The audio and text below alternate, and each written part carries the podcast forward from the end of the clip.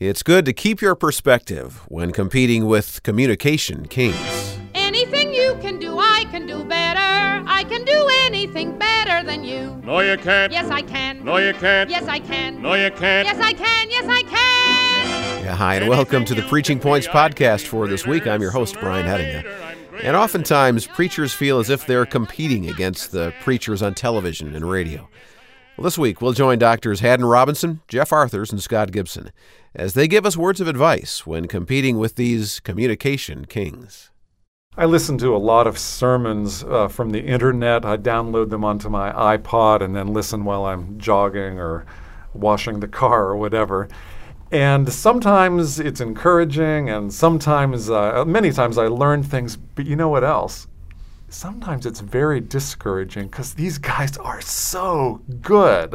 and I feel like I can't do that or Many of our listeners will feel that way. Yeah. They listen to other folks and they feel as if, oh, And, I can't do it. and there's nothing more deflating than shake hands with people at the door and have uh, Aunt Minnie say to you, did you hear Charles Stanley this morning? He was excellent. I mean, I get so much out of him. A good sermon preacher. and, uh, and you're glad for all of the input. Oh, But it's you're just bringing up bad memories. I just remember being in the pastorate and before Sunday school. This was in the 80s and, uh, and early 90s. Oh, did you hear Jimmy Swaggart this morning? oh, it was wonderful. And Charles Stanley. yeah. yeah. They were burrs under my set. so what do we do, Scott? So how do we, hand, you know, in this age of mass media, Oh, of ubiquitous, you know, internet, whatever, television, what do we do? Well, one of the things that Charles Stanley or Andy Stanley or uh, Laurel uh, Marty Stanley, you know, they don't have what we have, and that is the relationship with our listeners and the connection that we have in everyday life. We marry them. We preach God's word to them in the flesh. That's a good perspective, good reminder. Yeah, you're the pastor. You're a pastor of a church. And I think one other thing, this is tough, this is spiritual.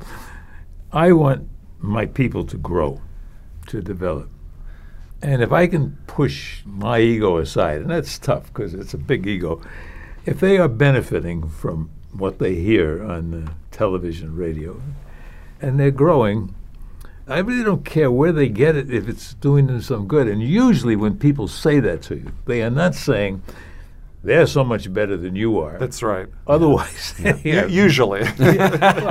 otherwise they have no social grace at all. yeah, that's a good perspective. We're, we're partners in the gospel. Right, and be charitable to them. That's right. That, they- that at least they're reaching out and learning from others as well as they're right. learning from what you're. And so we teaching at the rejoice when the gospel goes forth, whether these people preach out of selfish ambition, and I know they do. you had to say that, didn't you?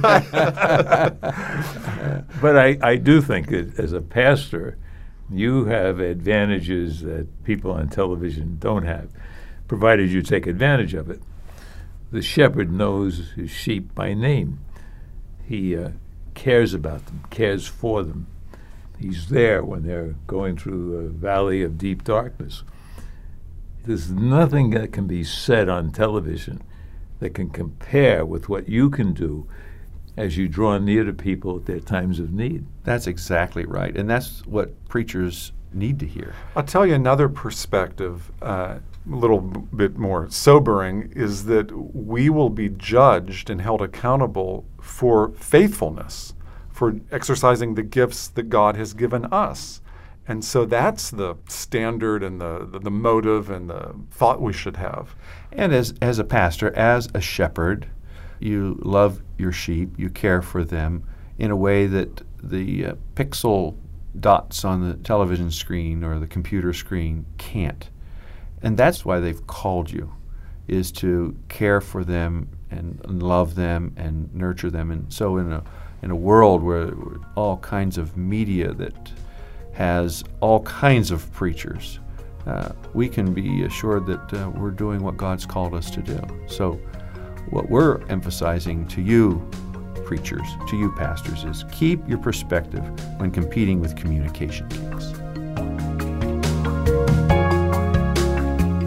That well as Doctors Haddon Robinson, Jeff Arthurs, and Scott Gibson, our Center for Preaching faculty. And thank you for listening to the Preaching Points podcast from the Center for Preaching at Gordon Conwell Theological Seminary. Every week we try to offer brief reflections on preaching that point you toward preaching excellence. Now be sure you're up to date with the latest issue of Pulpit Talk. It's about expository preaching. Pulpit Talk is our quarterly audio journal for preachers. And you'll find more preaching resources and special offers when you go to our online store. Simply go to our website under Lifelong Learners at the Gordon Conwell Theological Seminary website. That's gordonconwell.edu. All right, well, I'm Brian Hedinga. Thanks for listening this week to Preaching Points.